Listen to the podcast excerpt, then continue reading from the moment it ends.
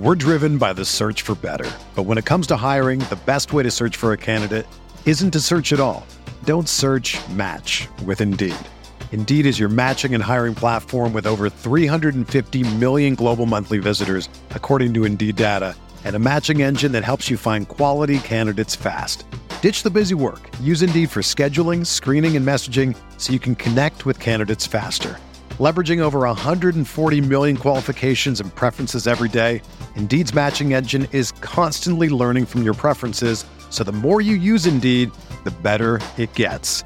Join more than 3.5 million businesses worldwide that use Indeed to hire great talent fast. And listeners of this show will get a $75 sponsored job credit to get your jobs more visibility at Indeed.com slash BlueWire.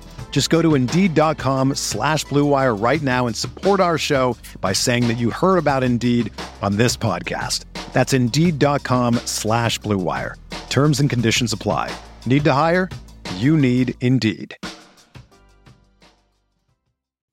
I'm Brandon Kravitz, and this is the Fantasy Bites podcast. For more insight and analysis, head over to rotowire.com slash pod.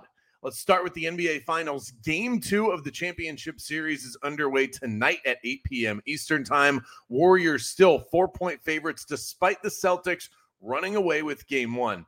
I keep this in mind for tonight.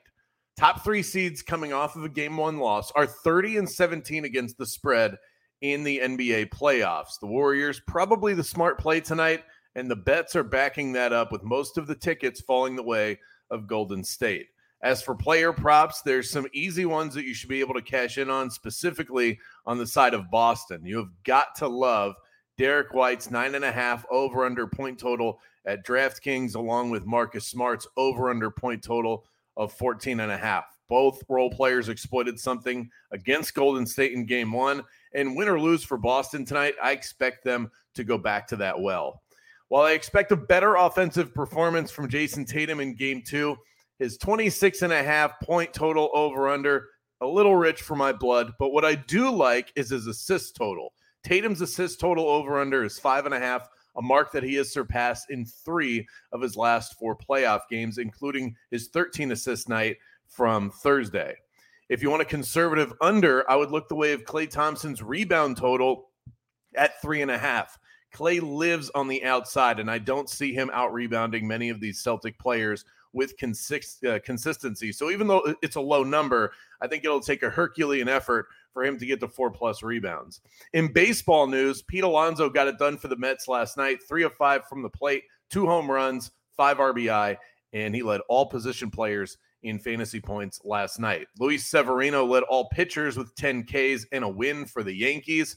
And we've got some injury news. Max Scherzer said on Saturday on his personal Twitter account that his rehab won't be delayed after getting bit by one of his dogs on his right hand. This after a previous report that he was bit on his non throwing hand.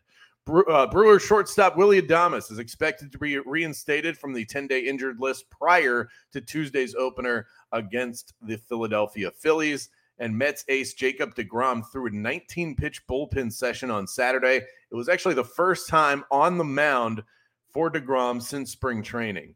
Still some hurdles to clear, but he hopes to rejoin the Mets rotation in the coming months. For everything fantasy sports, sign up for a free 10-day trial at rotowire.com slash pod.